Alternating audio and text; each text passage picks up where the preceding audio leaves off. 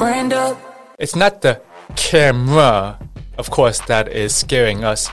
It's everything behind the camera, the people that's going to be watching, how we're going to say something. Usually it comes down to this is what I call the, the four plagues that prevents people from being good enough as a speaker. There's perfection, there is the imposter syndrome, there is the fear of disappointing others, and then needing external validation. Brand up. What's up, podcast listeners? First of all, I want to say thank you for listening to the show and also let you know that I have some exciting news that I don't want you to miss. I'm thrilled to introduce the Brand Up Podletter, which is technically my podcast and newsletter all in one. And you can sign up completely for free at www.thebrandupshow.com. And by subscribing to the Podletter, it actually sounds pretty cool. Podletter. You'll be the first to know when a new episode of the Brand Up podcast is released. You'll also get exclusive access to all my upcoming guests, behind the scenes in my own business, live Q&A, plus a free brand up training which will walk you through exactly how to start building your own personal brand online while you generate customers for your own business in a predictable and efficient manner. So, I hope to see you in your inbox www.thebrandupshow.com. Brand up.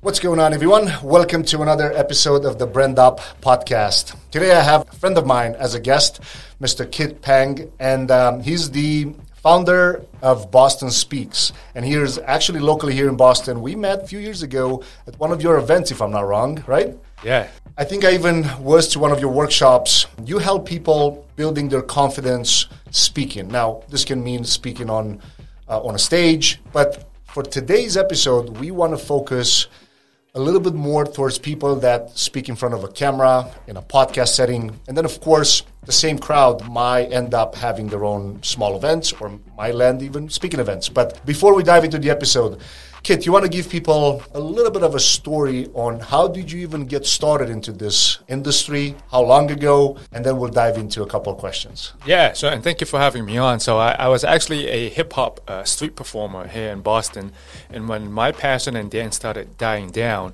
I saw speakers out there, and I'm like, hey, how the heck are they getting booked and paid to speak? Because as you know, as entrepreneurs, one of the best things that we have to do is to learn how to go speak and to get business. And so the way I got in was uh, I didn't have any experience with speaking, but I would host workshops and go on Eventbrite and Meetup and, and find places. I would say, hey, I'm going to host a workshop on public speaking, get butts in seats. And then that's how I really started getting into the speaking world. I would do like uh, one event every single day and then get people there over and over and over and over. And now that's what I'm just doing uh, full time. Exactly. Awesome. So I'm curious because you transitioned from a hip, being a hip hop dancer, which had almost nothing to do with actual speaking. It was more of a visual thing, right? Like everything uh, was dancing. So then, how and why speaking? What did you find inciting for or exciting for you at that point in time? What was the the main thing that attracted you to this scene? Yeah, I'm, I'm going to be very, very honest. So, some of you might be listening uh, out there that might want to get a, a TEDx talk. So, the thing was, in that moment, I also applied to a TEDx event, and I didn't know I was going to get in or not. But I got in when I applied, and the topic was around communication. I just I don't know why I wanted to do something with communication. And when I got in, I'm like, oh, this is now giving me a boost to do something in communication. So it actually gave me an extra boost to go into it uh, as well. So that helped me get into it more. It helped you with building your own confidence too, to kind of you know go into the TEDx. You- Was that the first TEDx uh, talk that you had? Yeah, I, I only- have one. Only yes. one? Yeah. Yes. I mean, only. Yeah. Not that you need more than one, but all right. So, and, and probably a lot of the audiences that you have versus people listening to the podcast or even watching on YouTube or whatever kind of overlap, right? Like at the end of the day, um, especially content creators, people like you know online entrepreneurs, online coaches, um, they need to bring their message on camera in particular. Now, some of the some some of them might have had the speaking gig before. And a speaking gig can be, you know, in my opinion, you can be a, a guest. Let's say we take real estate as a, because we were just chatting about this right before the episode. Um, a, a real estate event. This can be like a lunch and learn. I actually, on my way here, I saw an ad for a lunch and learn. So that can be 10 people, 20 people as guests, and then you are a speaker in front of that crowd, right? But when you pull the camera to record a video, some people might even find that more daunting because you look at the lens and you don't even know who do you talk to, especially if this is the first time creating videos. Now, of course, we'll dive into this a little bit later in the episode. Podcasting, in my opinion, especially if it's just audio, it's completely different because you don't need the lens. You, you know, you just turn on the mic, the mixer, GarageBand, or whatever uh, other software you use, and then you hit record. It's so much easier, in my opinion. But video, a lot of people have this fright of looking directly into the lens and then start talking to the camera. Let's start there. How do we build confidence in that direction when it's at first when it's just about uh, doing videos? Yeah, so actually, let me let me step back a little bit. So all of the people that I work with, even though I say I'm a public speaking guy, so kind of like what you're saying, when I say fear of public speaking or public speaking anxiety, or when we're talking about anxiety over a camera, so most people think it's oh we gotta speak in front of a thousand people, and that's when we'll be scared. No, it's the majority of the people that I work with, it's either in front of the camera, in small meetings, colleagues, etc. It's, it's usually the smaller Networking situations. events? Yeah, it's not. It's not the big, bigger. it's usually not the bigger events. Now, addressing the camera. I know this is. Gonna, I know this is going to sound funny and silly, but we're not scared of talking to the machine. Okay, we're not scared of looking at the, the machine itself. It's not scaring us. It's the concept of what is behind the machine. And so the clients that I have, whether they're from Hong Kong to California or here in Boston, here's the thing. When it comes to anxiety speaking, it doesn't matter. It's, it's, it's not how old you are. It's not what income you make. It's not what ethnicity you are. It's not what kind of background you had. If, if it's not, it's if whether you're new or actually you had a lot of experience. Do you know what's the most common thing among all of my clients? I'm curious. It's the way that they think. So this is funny because how do people in different parts of the world all come to the same conclusion of how they think? So when I say how they think, it could be, oh, when I when I'm going to speak, well, people are going to be judging me negatively, right? Mistakes and failures are bad. When I say something, when I fumble, then that means it's going to look bad on me.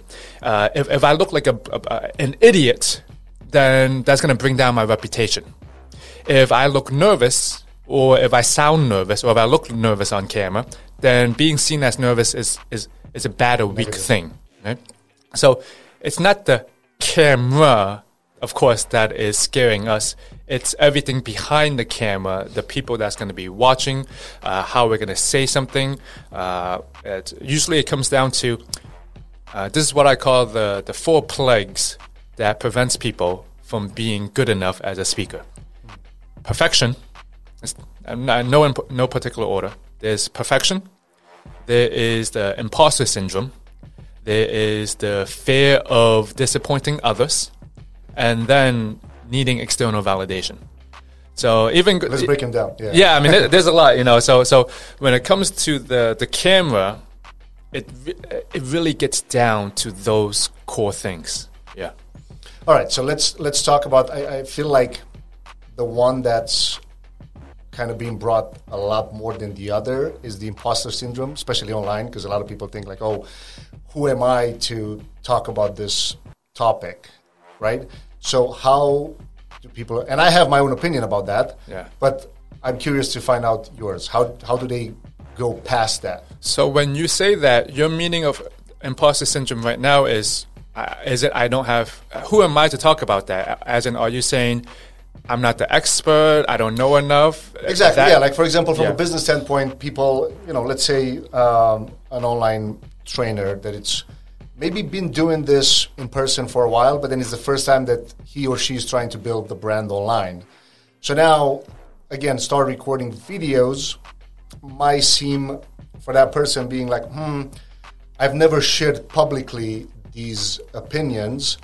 I've only shared them with my private clients. So one again, in a one-on-one setting with somebody else, they are just in their comfort zone. They've been doing it for a while, but now when they have to do that online in front of, you know, thinking TikTok, Instagram, whatever, YouTube Shorts can get tens of thousands of views or whatever, and then now it's their opinion, and they know, especially when it comes to like fitness or whatever. It's one. It, there's so many ways to burn fat, build muscle, and all that. Yeah. Now they're being afraid of how am I being seen as an expert because I have no credibility online. I might have some in person, for that um, example, but there's nothing online that says you are or, or, you should talk about this because you have this, this, or that. Have, right? have you ever felt this way? Well, I felt it, but in a different scenario. I felt it because English is not my first language. Mm-hmm. So I felt it because I thought my accent is going to matter a lot more than actually. I mean, nobody gave a crap. Like, I've never had a, a negative comment about my accent ever.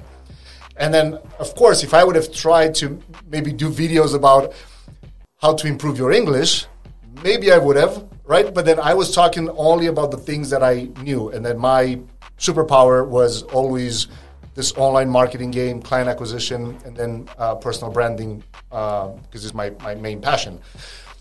But I've never had one comment about that. And, but it took me, I don't know, it took me probably a year to, to go past that. So that was my thing. It wasn't necessarily the imposter syndrome because I wasn't talking about things that I didn't know I had some, some type of result in it. But my fear of the camera was about was because of this. Was oh, am I going to be judged? People are going to crucify me because of my accent or whatever, right? Because I was listening, all the people that I was listening to, they were native English speakers. Mm. So I was comparing myself with them. I wasn't comparing myself with another person that was well known and then had an accent. So that's, I think, in my opinion, that's why I was struggling with it yeah, yeah, and I want to I want to go back to your to answer, but I want to touch upon this real quick. Yeah, the biggest mistake. Actually, let me share this um, story first, I, and I, will explain yeah. this. So there was a book that I read. It was called Upstream. That's the name of the book. So what does upstream mean? It means to go to the root of the, of, of the problem. But they shared this uh, health parable, and they basically it was this story I'm going to share now. So imagine there are these two adults uh, having a picnic next to a river, and then suddenly there's a kid that comes drowning down the river, and one of, the adults like, oh my god, you know, he, he jumps in and goes saves the kid. And while the first kid is saved, he sees another kid, and then, there's, and then there's another kid. Now both of the adults are in the water saving the kids. And so eventually, more kids coming down, and then one of the adults gets out the water, and the person's like, "What are you doing? We got to go save the kids." And the person said, "Well, I'm going to go upstream to see what the heck is happening that all the kids Where are coming kids down are in the first from, place." Yeah. Yes. So the biggest mistake is that people are not addressing the cause of the fear what they want to do is practice more and learn more speaking skills. Oh, I'm gonna I'm gonna do this 100 times, so I'll be confident on camera. Don't get me wrong, that's not bad. But let's say your example, you were caught up. In, not saying you, but most people. Let's say with an accent. M- mistake number two is they're trying to. They're too busy reacting to the symptoms. Like the kids coming down. Oh my god, all the kids are coming down. I have to react to that. I mean, how could the accent? The accent. Oh my god, I have to have a better accent, right? I got I got to learn better English. I got to pronounce this better. I got to do all of that. Well, they're not really addressing the cause of it in the first place. So we're too busy reacting to everything else. And because we're too busy reacting to everything else, we don't have the time to go and find out well what's really causing the root of the problem. The root of the problem. So most people get too sidetracked. So this now now I'm going to bring it back to the the expert, right? So some people think I'm not the expert well, what do people? What's the mistake that people do? They try to learn everything, but first they have to address and really ask themselves: Is it that I don't feel like an expert? That's why I'm not able to give value, right? And so if they, you know, the the mistake is, oh, I just need to learn everything in order to be the expert one day, but they don't take time to question. What does that even mean? What that what does that even mean to them? Okay, so I'm I'm saying one of the that's one of the first things uh, we need to do. No, and I, and I think it makes sense. Um, and I'll tell you a quick story because this applies. My perfect example is my wife. Uh, she has this beauty salon here in uh, not too far from here, and when COVID hit, her salon was completely shut down. So I said to her, "All right, you've built a skill set for the last two to three years. Let's put that into an online course and sell it online. Now that you're going to have so much time not being able to go and, and offer your uh, services. And then the first thing, of course, that she was struggling with was well, she had two. One was same thing, uh, the accent, and then two was well, I've, I've only been doing this for two and a half years. There are people that have been doing this for longer than me, and they still don't teach this. Why should I do it? And I said, well, look, you're not going to try to teach those people. You're going to try to teach yourself two and a half years ago when you first got started and you started doing these uh, eyelash services in, in the bedroom. That's the person that you're going to help. You're not going to help somebody that's already been doing it for, you know, two, three times the amount of years that you've been doing it. And when she heard that, she's like, mm, actually, that makes sense. So then the first student that she enrolled, and the second and the third, and people were like so happy she got great feedback. Then she started like really uh, feeling comfortable on, on camera, and then she started to like really pump content, and uh, her her podcast and YouTube channel kind of blew up pretty quickly after that. So, but that was the same thing for her. I was like, all right, you're not gonna be this type of expert that you're gonna help the people that have been doing it for so long. You're only gonna be helping yourself you know the, the, same student that you were two and a half years ago so focus on those people think about what questions you had so i guess you know in, in that regard that was my story kind of seeing it yeah, in yeah, real yeah. life So, well, I think we can take a few minutes because we're talking about in, imposter syndrome. What we're really talking about is redefining how we're giving value. And we can actually s- switch your mindset really quickly for imposter syndrome. I just want to speak a little bit, okay? So, what's the point of having an expert in the first place? mentor So, yeah, but but but why does someone want someone that's more of an expert in order to get results faster? Yeah, correct. Yeah, Yeah, exactly. right. Yeah, yeah. So the point of being an expert is hopefully that the audience will gain faster results. So the goal is not to be the the most smartest person in the world in the business sense. The, it's the person who can get people the f- results the fastest yeah. and the best and the most effective. Okay. Now, uh, there's there's a there's a story that one of my mentors told me. He said, "Oh, Kit, if you're on a beach and you see someone drowning, and you go save them, and you save them, and now the person is saying, "Oh, thank you so much for saving me." Does the person care how you saved them? Do you care how if they were on a? Do, do, do, do they care if you were on a jet ski or you swam over there? They just want to be saved. So sometimes we say, "Oh, we have to have the best knowledge." It's not knowledge that your audience wants; they want to be saved.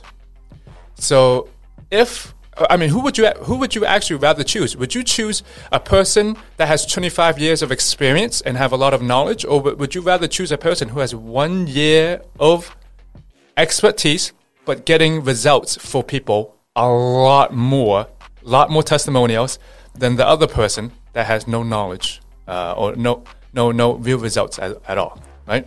So what I'm saying is, this is the tip tip tip of it is to redefine value because having more expertise is perhaps a good way to get people value. However, there's a flaw in being an expert as well. It's the curse of knowledge. For people who have been experts for 30 years, the downside to that is they get stuck in the ways of thinking. Because they get stuck in the ways of thinking, they haven't seen the new way of how people are doing it now. Because you're new, you actually have an advantage. You're learning everything that's on the spot right now. The people who's been doing it for 30 years, they're like, ah, we've been doing it our way. It must be working. They don't even look at the new ways anymore. So even when you're new, that's a big, big, big advantage because you're learning everything about it right now. And that might be more helpful than people who have had 50 years of experience. Yeah, and then to, to what you just said, a lot of times, if you look at a person that's, you know, 10, 20 years ahead of you, might even feel like, oh, there's too much of a gap between me and where that person is versus me and the person that's only a year and a half in front of me. I can easily, you know, merge that gap much quicker. Yeah. Right, right? Because it's, Yeah, I, I don't know. yeah. Well, well, there's a saying that goes, if you are a fifth grader, you're an expert to a third grader. right. Meaning, if you're a college student, you're, Yeah. you're far too removed, right? In order to help people, your audience is just looking for their next step. The next one, two, three, four, five steps. You know, the the, the more you know, sometimes if you talk to people, I think who's too smart, they can't define it. They like they're like you're not at my level. I mean, and they- they've forgotten what you need to do. So yeah, No, that makes uh, perfect sense. All right, what were the other three? perfection. Perfection. All right. So, how do you define? Does that fit into the whole expert thing, or you just perfection when it comes to your way of communicating? Well, let's say talk it on camera. Okay, when you shoot your video, how many takes are you going to take? Are you going to take 500 takes? If you take, if you, if, uh, I would say here's the rule of thumb. I know it depends on right. Go for two to five takes. I'm going to say three because your fourth and fifth and other ones will probably be the same as your third one. But we get into perfection mode because we're saying, oh, I had an um there. And my mind blanked out there. I didn't say it correctly there. So our perfection is coming into play because we're not looking the way we want. We didn't say it the way we scripted it. We didn't say it the way we want it to sound. We want everything to sound and look so perfect that it takes us 100 take and nothing's even out there. Yeah, that makes perfect sense. Um, and I feel a lot of time. Well, I guess with video, it's it might be a little bit easier, quote unquote, versus having a live speech or maybe a live webinar, whatever. Because on a video, you can always remove some of the things that you might have said that you don't want on video, and you cut it. But then when it comes to the way that you say it, it's it doesn't have to be perfect. Like for example, like, you know, I just told you before this interview. Let's make this conversational. I don't want to like I have the questions that I want to ask you, but I don't want to make it scripted because I want to dive into the answers that you're uh, answering to to my questions because that's what real is. Like if we would have this conversation at a cup of coffee, I would not bring my questions and then just Yeah. read them from it, right? So I guess yeah, that, that makes a lot of sense. Um, third one, Well, actually, I, one more thing I want to touch on perfection. I think this happened to me. I think that this happens to everyone. We gotta have the perfect gear. We gotta have the perfect video uh, camera. We gotta have the perfect equipment. And if you if you watch anyone that's been doing videos for years, they'll be saying the same thing. You just you just need a regular phone and you can just do everything nowadays. But everyone's want the, they want the they want the good setup. They want the good background. They want the good gear. Right. I, that's why it takes us so much time to even put out a video to to do all of that. No, that makes uh, that makes perfect sense. Yeah. Uh, and then a lot. I mean, these phone. I, I was pointing at the um, camera because it's technically the phone. Yeah. but I mean, these these phones now, like you film 4K, you can adjust anything you want in it, like the aperture and the like. It doesn't. This phone actually records same quality that my Sony uh, camera, so it's pretty Yeah. Yeah. Yeah. All right. Uh, third one. So we had imposter syndrome, perfection, the, the need for external validation. All right. Now, what does that mean when it comes? Like, are we talking just about comments when it comes to to especially with, with video? Yeah. Talking about external validation from people. So I was. Um, you're probably familiar with Sean Cannell with Yeah. Think Media. I saw a video from him um, today, and he was saying you can get 99 positive comments and one negative. You're going to focus on that negative for the entire week. You, you're probably going to forget about the other 99 that were positive. Is, does that have to do with? Yeah, uh, same thing, right? External validation. It's kind of like what you're saying. When we when we're putting when we're exposing ourselves out there, either people will like it, they'll ignore it, or do nothing with it uh, at all. And yeah, sometimes those things can be hurtful. But some people were just so attached to, oh, if this, like what you're saying, if that person said some, something like that, it must mean it's true for me, right? So the, the longer that uh, this is the going back to having people judge us negatively, right? People don't want to. People get scared of putting themselves on camera because they don't want to be judged negatively, right? I mean, what's the difference? Well, would you s- go on camera and send it to your best friend? Yeah, uh, it's easier, right? But not to other people.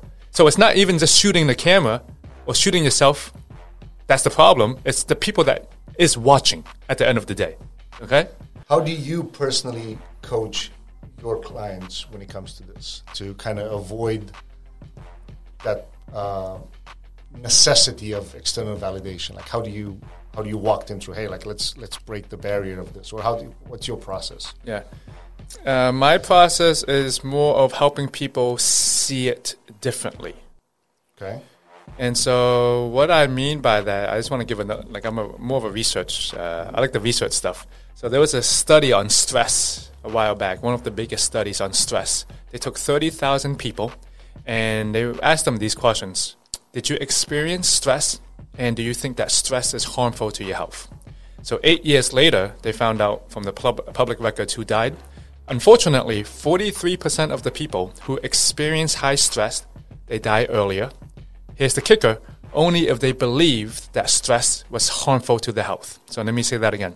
People who had high stress but also believed that stress was harmful to their health died 43% earlier. Well, what about the other people? So people who had high stress but did not believe that stress was harmful to them, they had the lowest risk of dying earlier even lower than people who said they had moderate amount of stress. So what I'm saying is how they looked at stress made all the difference. Okay? So what I'm saying is when you are being judged, the key is we are afraid that people will see us as a human being and they're judging us based on our imperfect selves, our flawed human side, the way we say things, and so we're really uh, having people scared of seeing us as our human selves. Now, here's the difference. Why do some people have more confidence? Because they are okay letting people see their human selves.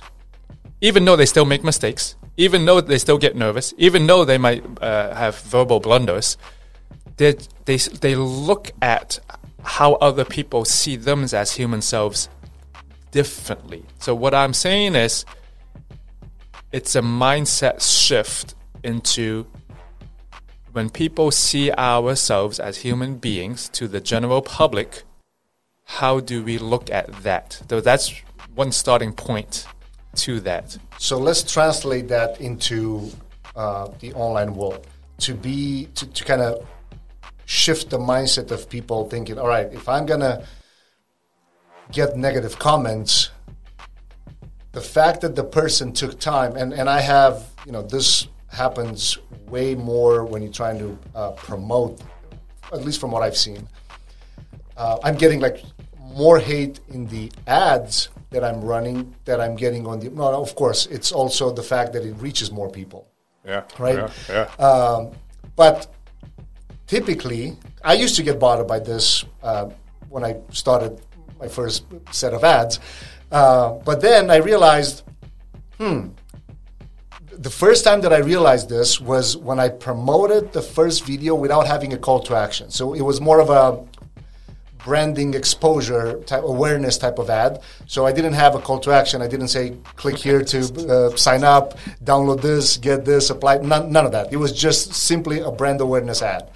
So it was a uh, one of my most um, commented or, or no, one of my most saved videos. And then I promoted that to a wider audience. And then I, I, I got, I think, two or three negative comments. And I was thinking, man, can you imagine what it, what goes through that person on the other side of the screen? What goes through their life if they saw a piece of content that was literally just three simple steps to uh, make your business more profitable or something like that? Uh-huh. It was or generate more customers for them to watch a 45 second video with no call to action, nothing to ask in return, just watch it or skip it, for them to take time of their life and go write a negative comment. I mean, they must be in a really dark spot in their life, right? And then I realized, like, damn, this has nothing to do with me. It has everything to do with them and whatever they're going through. And then I started to respond to comments. Mm. Um, but without actually you know, throwing rocks back at them or anything like that. I was actually like legit asking them. And then two out of the three responded back, and all of them answered back. Uh, actually, I'll, I'll, try to uh, look for this ad and put screenshots on the screen. All of them ended up like the conversation saying, "Oh, dude, I'm sorry. Actually, um, I didn't mean to um, write that negative comment at mm. first. Both, you know, two out of the three because one didn't respond. So then I realized, like, damn, can you imagine that this is not, has nothing to do with me as the creator? It has everything to do with them. So I guess you know. Yeah, I mean that's a good way to think about it. You know, because you never know what what condition, emotional space that the, that other people are in. So and and we just don't know. We can, we can't assume because maybe some of them uh, they just had a bad day and they just want to beat everyone up that day. They're just taking it out on you, right? So that's good. That's one. Another thing about you saying negative comments, I as a business owner, as an entrepreneur, if you're not getting haters, then actually you're not having a good business. You're not promoting enough. You're not you're not being successful. If you if you if you actually don't have haters, then you are not successful yet. Hundred percent. Hundred percent. If, if you look at any great influencer out there, Mark Zuckerberg, uh, to Grant Cardone, to anyone that you follow, do they all have lovers and haters? Yeah, and because they have haters, that's why they're so successful. So the more, so I think a good number that you can also count is how many haters do I have? Because the more I have, the more successful I am. It means like a lot of people. Yeah, A lot of people know you, so you have. A lot yeah. So you haters. you have to have haters. So if you're not getting haters, you need more haters. What well, what does that mean? If you have more haters, that means you're actually giving a point of view that someone doesn't like. yes, yeah. and therefore, when your point of view or your concept that you're working on gets so strong, it ha- has haters, and I think I think that's a very very good thing. Yeah, it, it's um, I forget now the word, um, but it's because if you're trying to just be nice to everyone, it's that's not gonna do any good in the long term, right? Yeah. you have to have a point of view that will piss someone off, and then it'll attract the diehard fans, Yeah, right? yeah, yeah. All right. Um, what was the fourth? The fourth was uh, uh, So the, the, the fear of disappointing others. Okay.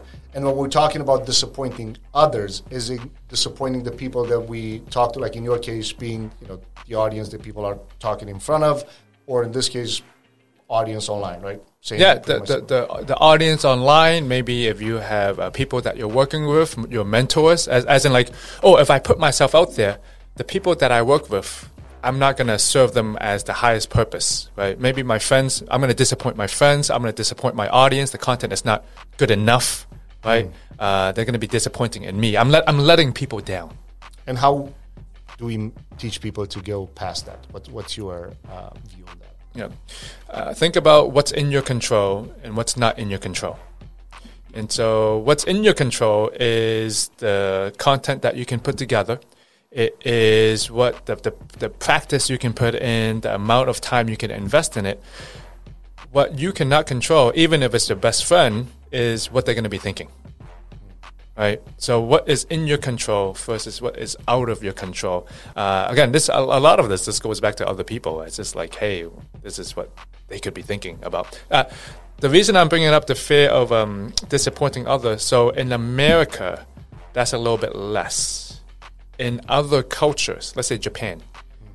So, when they have a fear of speaking, it's not that their personal brand will go down is that they're afraid they're going to let the whole family and, and and friends down. So it's a whole cultural thing. So fear is a cultural thing too, depending on, on, on where we're looking. yeah. In America, it's more like my, my reputation. I'm going to look bad. And and some other cultures, it's not. It's not. I, I will look bad. I'm going to make other people look bad. yeah. No, and I think um, this can also apply. Depends again where you're coming from um, in the world, but you know you have this, especially families with immigrants. They want their kids to maybe have certain job, and I guess this applies to um, native, like U.S. families as well. Their parents want their kids to, you know, go to a, a highly rated school, get a good job, and then when the kid comes back and says, "Well, you know what? I actually want to be a YouTuber. I want to be a podcaster. I want to be a TikToker," parents go crazy. So does that kind of play into the, the into this factor? Oh yeah, Like yeah, thinking, hey, definitely, definitely. Depending on your audience, depending on, on where, where where you are, who you're located, uh, who where you who you have. Or let's say maybe you you you you're having an interview, you're doing a collaboration too. You know, all these different things. Maybe you're just not by yourself, right? Uh, maybe you're letting your team down if you have a team. Maybe you are sometimes even letting yourself down, right? There's many things that goes into it. Uh, but the thing I have to say is, when it comes to the camera, you really have to think of this as um, it's a different medium and medium be, being the way that we communicate. So some some of you out there listening, you might be amazing speaking one on one, But when you just speak on camera, it's just an it's just a different way of communication. So if you if you of course look at celebrities and politicians, they just master the skill of talking to the machine. They might be even better talking to the machine than people because it's a different medium of of doing it. So it's really learning how to look at that dot, right? Look at that camera and getting used to it in one way, talking to that camera. So that's one because it's just it's just a different medium at the end of the day. Hundred percent. So how do you look at these two and say, all right, how uh, in terms of um, building confidence on speaking one on one? Actually, as a matter of fact, um, yesterday I saw Russell Brunson saying this in a in a video, saying that he's doing great speaking in front of tens of thousands of people. I think the last time that he spoke at um, 10x was like thirty thousand people in the crowd. But then he said he struggles so bad when it comes to speaking one on one with someone. He said he says like if I meet you in an elevator or if I meet you somewhere and you come up to me, I just I don't know how to start the conversation unless you start asking me questions and, and things like that.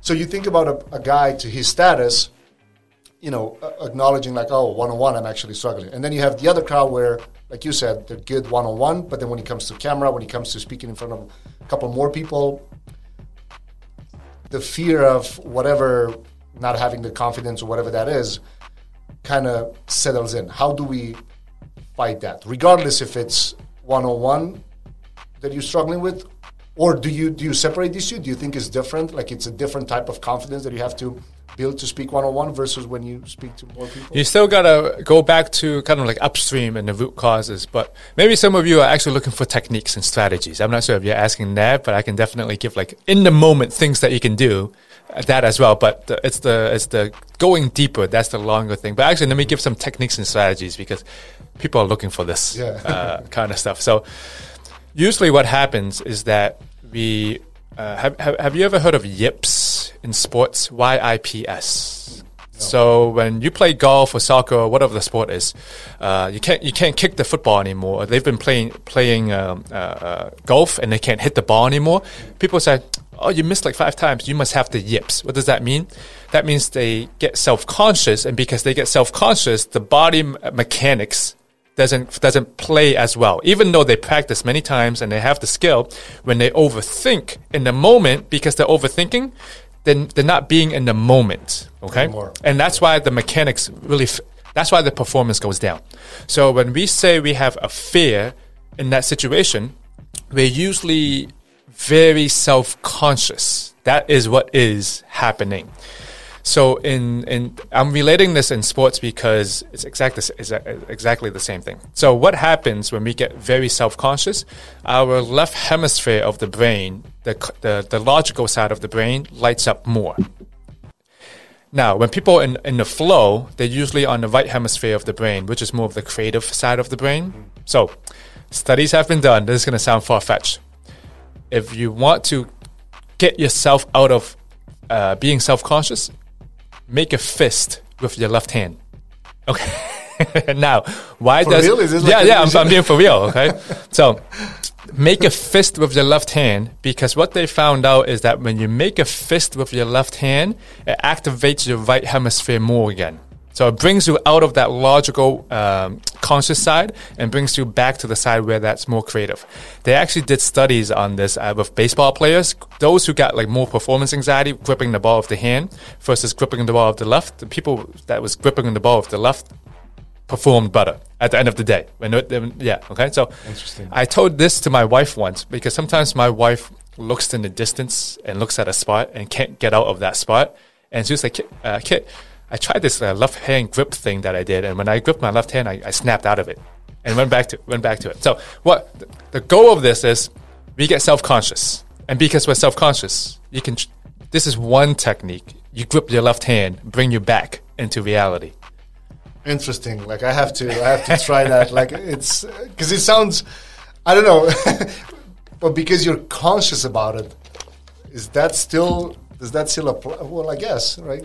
Well, if the study has been uh, done, I'll have to try to to kind of test it on myself too.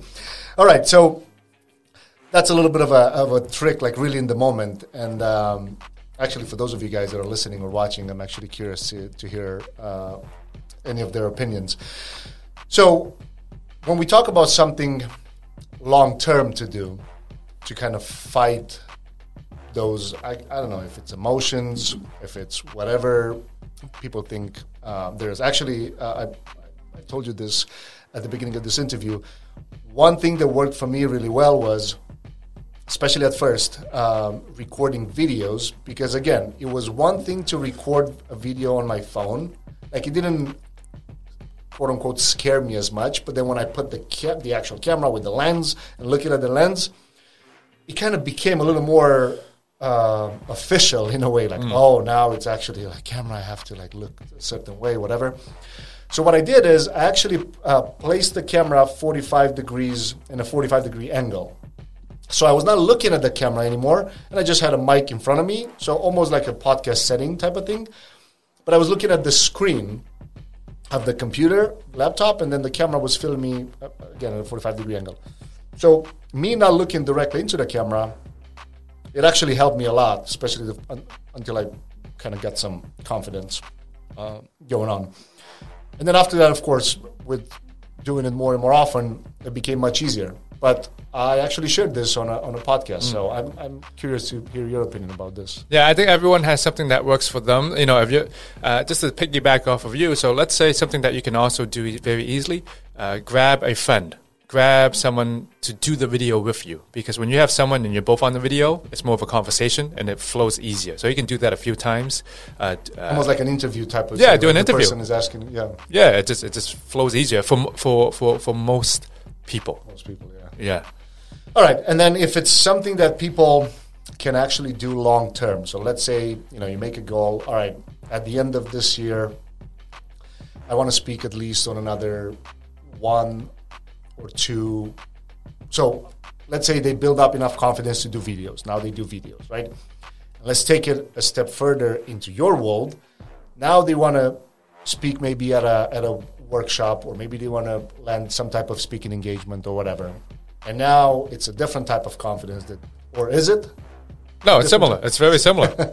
So how do you go past now the fact that okay, my videos have been seen by uh, whatever number of views they're getting, but now they have to go and present in person, regardless if it's twenty people, ten people, hundred, maybe more, whatever the situation. Well, they have to ask themselves first, what is scaring them?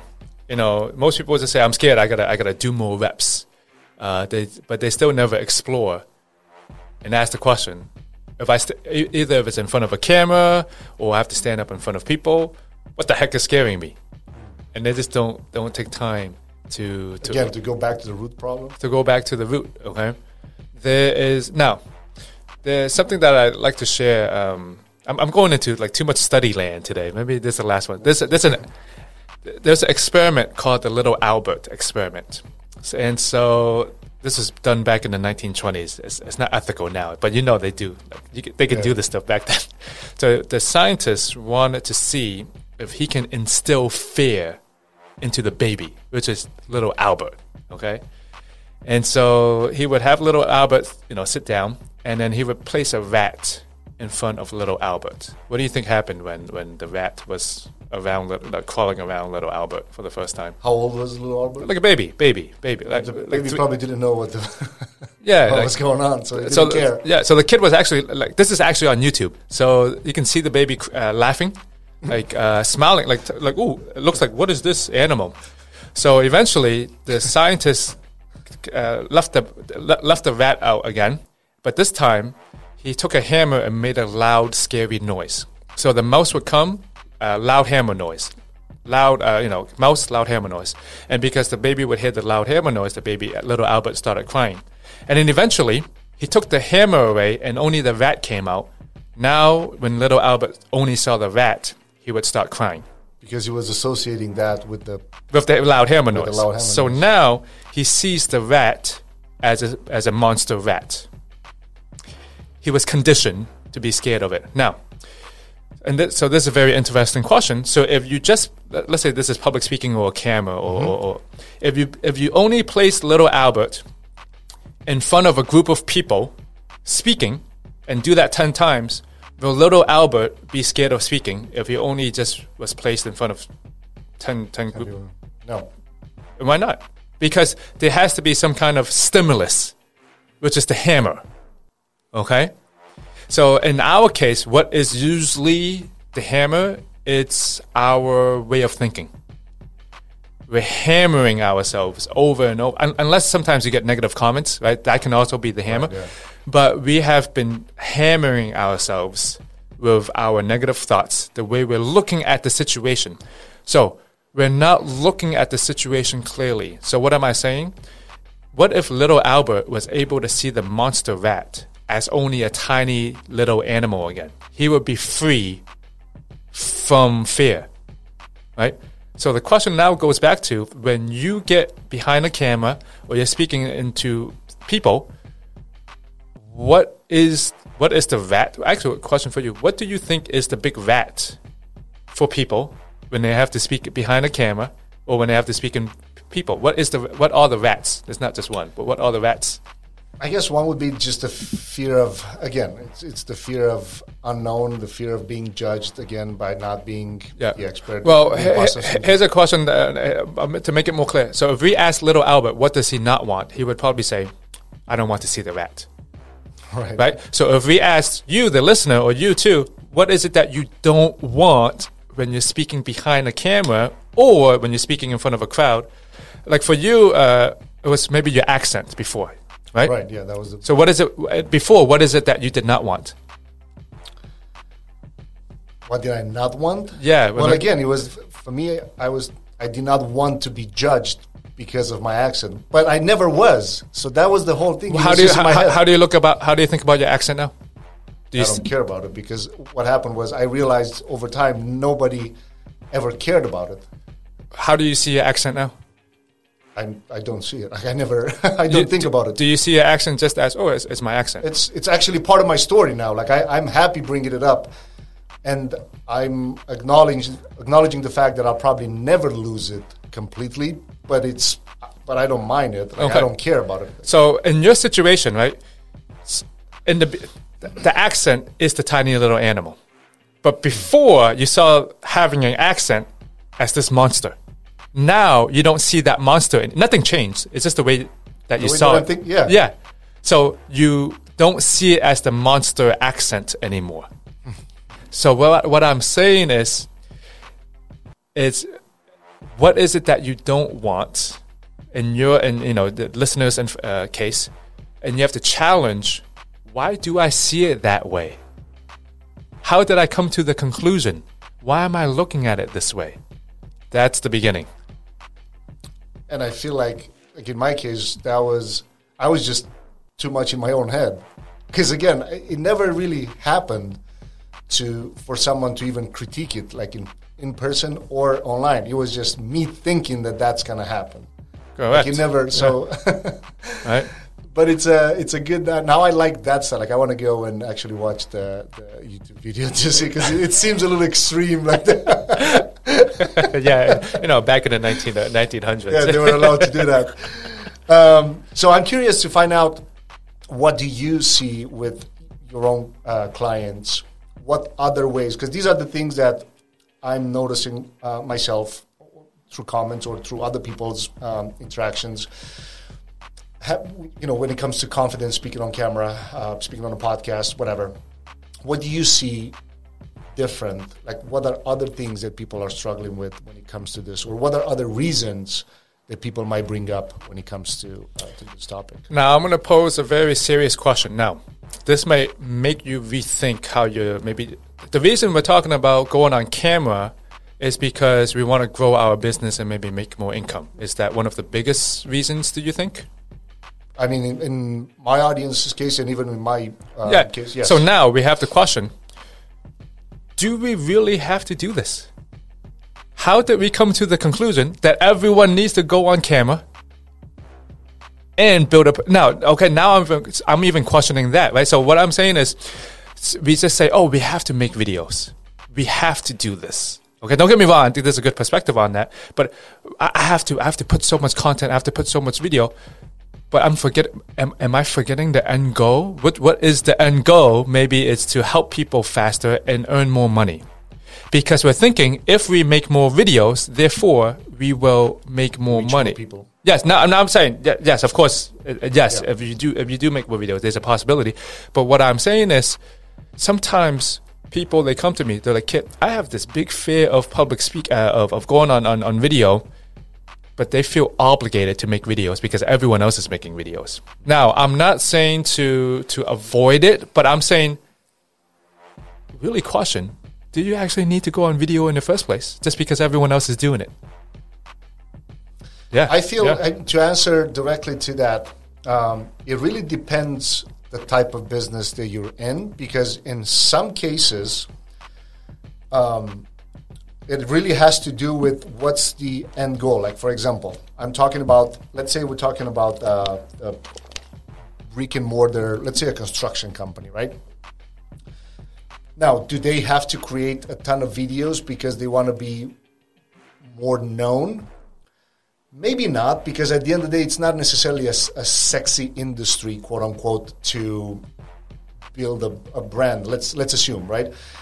But creating videos with the guys, you don't have to be necessarily on camera as the owner talking about mm-hmm. different things, but recording the employees on a job site doing specific things and then showing before and after that builds credibility for the for the company. It's one, in my opinion. You know, you, of course, you can fake uh, all kinds of reviews. Of course, you can fake uh, photos of before and after projects. It's hard to fake a video or multiple videos on a daily basis. And in my opinion, it builds credibility for the type of business that you want to create. Now, in, in my case, because I one of my main topics is personal branding. So it has to do with building a brand for yourself as a person. Now, that person can be the owner of different businesses and they may want to exit at some point one of those entities. So his brand would be the his personal brand would be the only thing that would not die off once he exits that company. So of course the the situations and scenarios could be endless in this Yeah. case. Um, now we're also talking. Let's say take a photographer. Did the did the photographer need to do videos because he can he or she can take just photos of the work and then of course get more. You can challenge that and say yes or no. There's no right or wrong right? Like at the end of the day you can still grow your business and make maybe enough income just through photos. What would the videos do? Again build more credibility for who's behind the camera type of thing. Now can you make it without there will be a challenge that you can just use direct response type of strategies then you may not need to record a video every single day or you know once a week or a podcast or whatever. It's not that you have to do it. It's just in my opinion it compounds from a from a business standpoint. I'm not talking about the person necessarily that's just creating videos for the sake of creating videos. Like let's say you have i don't know a, pa- a passion about golfing because you, you brought up uh, golf but you don't have a way to monetize or you don't plan to. Like do you have to do it? 100% you don't right? Because there's there's no roi correlated to that task. Now when it comes to business in my opinion that's the answer. It's it will build credibility for regardless what type of service you have to offer for the other person at the end of um, the screen to believe more in what you have to do versus the company that's not doing it. Yeah. So I guess that's Yeah. the you know there's no right or wrong. Like you can I, I agree with you. I think video is very, very powerful. And on social media nowadays or internet, you know, all the attention is going towards video. And of course, you can maximize that, of course.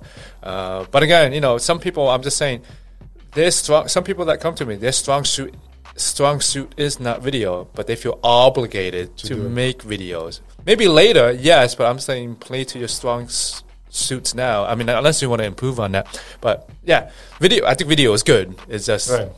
you know. no, but I, but I like how you um, how you you know ask the question to especially to your customers because maybe there are people that are just really great writers like yeah.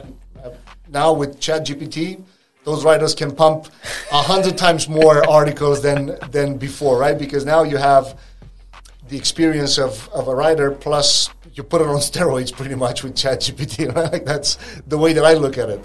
Yeah. Um, like writing, it's not my forte, but with that, you know, you, you take a tool like that and then you use it as a tool. You don't just copy and paste, in my opinion. But uh, anyway, that's a topic for a whole different. Uh, yeah, yeah. No, but to, but to bring this back to confidence, right? Uh, like the like the example I just gave, I was questioning why we were even making videos in the first place. So when it comes to confidence, uh, for the listeners out there, what do you think you need to question? That's the most important thing, right? Um, Albert Einstein said if he had one hour to save the world, he would spend 55 minutes on finding the right problem to solve and only five, minutes minutes, to, to solve it. And so, if you're asking yourself the wrong question, you might go down to a rabbit hole. That, to the wrong rabbit hole that you never. yeah, over and totally over. and get over. that. So, what do you think? Is there, because you kind of dived a little bit into a few tactics as well. Is there one thing that people can do on a daily basis? Uh, I don't know if that means. If that means working out to kind of get your dopamine in a different state of mind, uh, is it? I don't know, like whatever. Yeah, you I, best put on this. I, personally call this the, the ask method. It's asking yourself asking yourself a question that you want to explore, answer it yourself, and then ask another question based off of how you answer, and keep on digging down that way. So, let's use an example. What's something What's something that you're trying to work on? something that I'm trying to work on um, right now. Yeah, So I just gave you an example uh, before this interview with um, content creation when it comes to um, some of my customers and even um, our own business. So it was taking one um, video, one longer yeah, piece of content, and then instead of because the, the main problem was just giving it to the editor and tell him, all right, now chop it up into uh, three, four shorter uh, videos. But then a lot of times those three, four shorter videos did not make a lot of sense in a one minute setting because maybe the conversation or the question that I was uh, answering where I was asking it was longer than that. So then we had to add a different person in the mix. So that was the Okay, so so let's use this. It's okay? the process. So let's ask a question. What is a question? So the the example could be, uh, why am I doing this? Right. If this if this is coming back to the the camera example, the question that I want to explore at the beginning question could be, why am I so nervous when I have to speak in front of a camera? Uh, why do I why do I procrastinate? Uh, how do I do? You know. So I'm I'm asking for you to frame a question at the beginning. What question would you ask? Okay, so let's ask this to be specific to the uh, podcast topic. So, um, why why do I not have the confidence to speak on camera? Okay, then what would you say? I'm, I'm trying to use you as a live example. That's what I'm saying. Oh, okay. so how would you answer? So how would you answer that? So okay, but that's why I'm saying. Why do I right? Because after you ask that question, then you answer it yourself, Mm-hmm. either written down or you say it out loud. But uh, So let, let me take. Okay, so I'll Okay. take it back. So why why I don't have the confidence to speak on camera? I related back a couple years ago Okay. because of my accent. okay, now what question would you ask based on the answer you just gave? What's the main reason that you think that your accent is so um, much affecting this? Okay, and what would you say? So then I would answer back. Uh, well, this is a hard question to ask to answer because I have never asked myself this. back Yeah, so what would you say? So I, I mean, if back then was the fact that uh, I was just I don't know. It was an answer that I would probably say I don't know because I never actually had to face it. It was just me thinking about this. So it wasn't. Yeah, I don't even know what to answer to that. Okay, so yeah, you can But say from I, there, yeah, I don't know. You can say I don't know. yeah, right. why I don't know this. And then you can leave it for a little bit and then come back to it later. So what I'm saying is, if you do this on a daily basis, you'll get a lot of shifts really, really quick because you're addressing it directly. And if you ever had a coach before, a mentor, this is what the, this is what they're doing to you all the time anyway. Same exact thing. They're just asking you for. They're helping you dig down a little bit deeper. Yes, I mean you ask you answer your own questions and then you realize that a lot of the things are just in your head. Yeah, and you don't have to ask why every single time. It could be, oh, what do I mean by that? Right? When I when I say when I say people don't like my accent, what do I mean by that? And then you give yourself definitions, and then you can you don't have to ask why the whole time. There's many different forms of things you can say to yourself. So it's having a conversation with, with yourself. yourself. Yeah, Yeah. And do this every day, pretty much, when it comes to like whatever the things that you're struggling with. Right? This guy, I feel like this can apply in a lot of right. Like why I can't lose the last ten pounds of fat that I want to lose. Yeah. Well, because of my diet. Why do I mess my diet? Boom, boom, boom, and then it's right. Like you can go down this yeah. rabbit hole of, of questions. Like this can apply to anything, not just the confidence. Everything. yeah. Yeah. So this is something that I, I try to aim to do as well. All right. So uh, as we're getting close to wrapping things up, how do you track your clients' results when it comes to this? I feel like it's it's so hard. Like, do you have them report back to you with the things that they're still struggling after you work with them in terms of how? No, that's one sentence I want them to say. I'm free from speaking anxiety. So that's and then how long uh, is typically this taken? So that depends. That's a great question. How fast does it take for people to get over their speaking anxiety, whether it's on camera or meeting or speaking? It depends on how open-minded they are. I know that sounds a little bit, f- uh, f- you know, far-fetched right now. Some clients, actually, it's a week or six days. Sometimes it's a month or two months. It depends on how. Question: Your accent. How fast do you think it will take you f- from back then to see it now? You know what I mean? It's like, you, did you really change anything? I mean, what did you Just change? Probably did more videos, and then with time I forgot about it. I Yeah, but what did you change about the accent? nothing. Nothing. I just thought about the way thinking about it. That's it. okay, because you didn't. Now that's what I mean. Some people, if they're more open-minded, do you do you see the way that you see your accent is not the way that you saw your accent? Oh, 100%. Hundred percent. So the faster you are about being open-minded about how you're looking at the situation, change change can be easy if you let it because it's merely a change in perception. It's kind of like saying a funeral versus a celebration of life. It's, it's just it's just a different way of looking at it. So it can be fast if you let it. Right. No, that makes uh, perfect sense. What's one question you wished I would have asked you and I haven't? I think one question would be if I have speaking anxiety, what's the question I need to ask myself? All right. And what's the question that we should ask ourselves? Why why am I looking at my situation this way? Why am I looking at my situation this way? Yeah, so if this and is then the from there go to the Yeah, so if this is the monster rat, why am I seeing this rat as a monster? How did I come to that conclusion? I like that. Yeah. I guess it's uh, and it, it will apply to everybody in their own way because everybody we all have different reasons why we think about this. Um, have you had a chance to compile the reasons in like three categories or maybe less of why people um, have this? Oh yeah, definitely. So the, the the most common beliefs that's leading to speaking anxiety doesn't matter if it's on camera or on, on, on in front of front of people.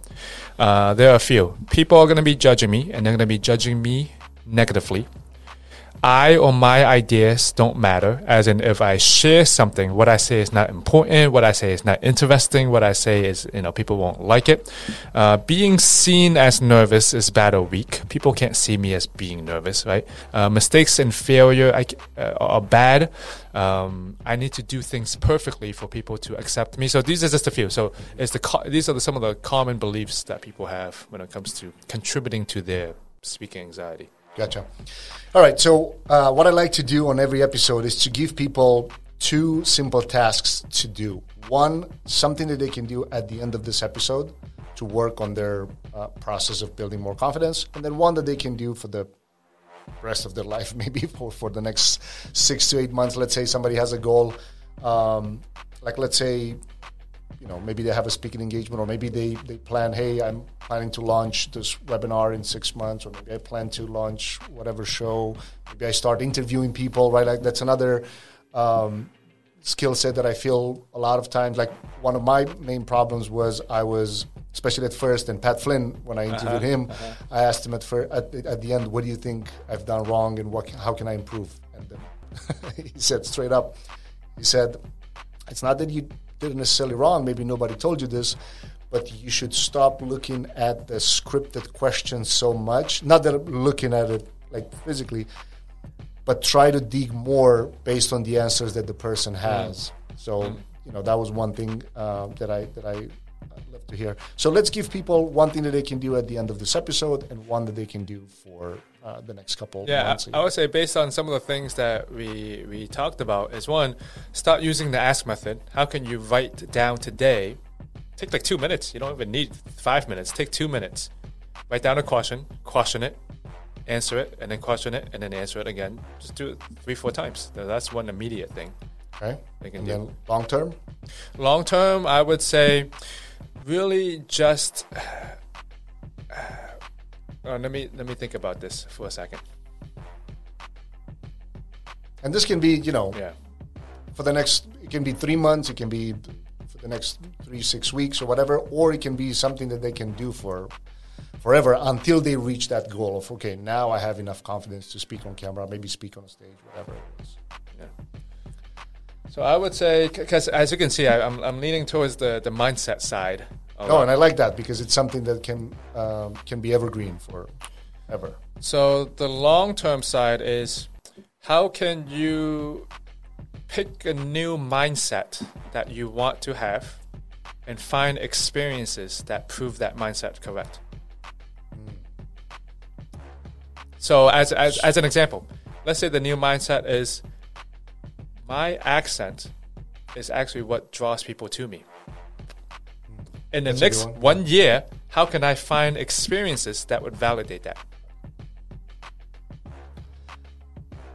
I mean, I can even answer right now. Like I've had a lot of experiences like that, especially at events when people were just listening to me for like a minute or two. The first question was, "Where are you from?"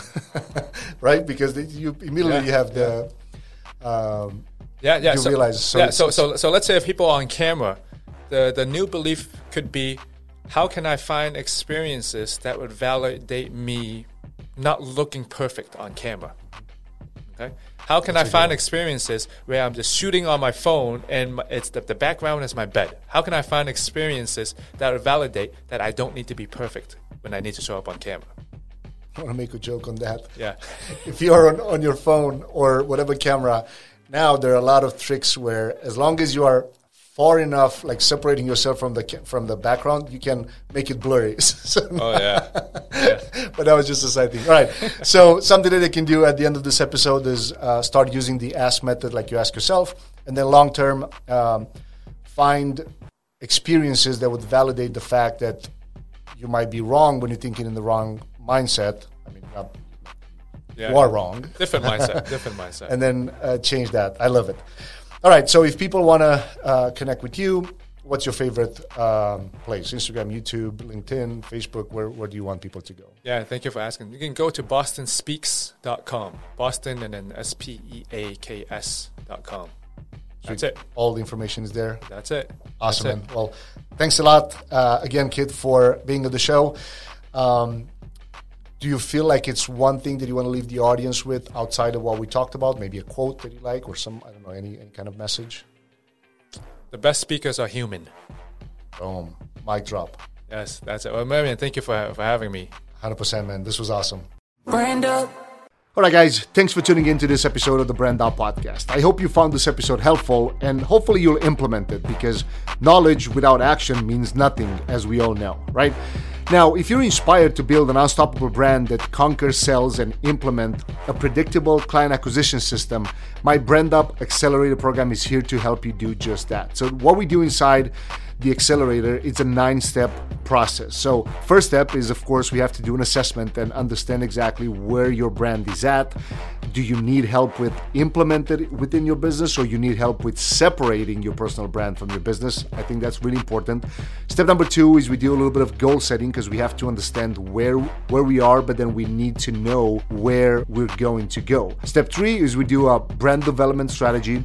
Number four is the client acquisition plan itself because we need to know how we're going to acquire customers, what is the offer looking like, things like that. Step number five is the content creation and also the platforms that you need to focus. Some people need to focus just on one, some people need to focus on multiple, depending how big the team is, uh, depending, you know, how many resources they have. Number six is collaborations and possible podcast connections. Number seven is the sales process. Number eight is paid ads because up until point 0.7, we pretty much build the fire, and the paid ads, in my opinion, is literally the gasoline that you pour on top of it. And number nine, we implement and refine because we need to understand what works and do more of that. So if you're ready to take your personal brand and business to the new heights, head over to brandupaccelerator.com to learn more and apply now.